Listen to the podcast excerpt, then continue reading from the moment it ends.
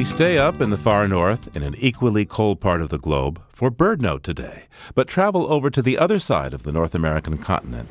Here's Mary McCann. The Bering Sea in winter is a realm to which most people, aside from some very hardy fishermen, give a wide berth. Winter in this northern sea, framed by Alaska and Siberia, is frigid, stormy, and dark. But remarkably, some birds seem right at home here. The crested auklet is one such bird. A petite cousin of puffins, the crested auklet stands 10 inches high, weighs 9 ounces, and is feathered in charcoal gray.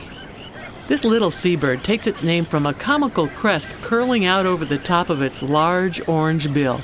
If that's not whimsical enough, crested auklets bark like chihuahuas.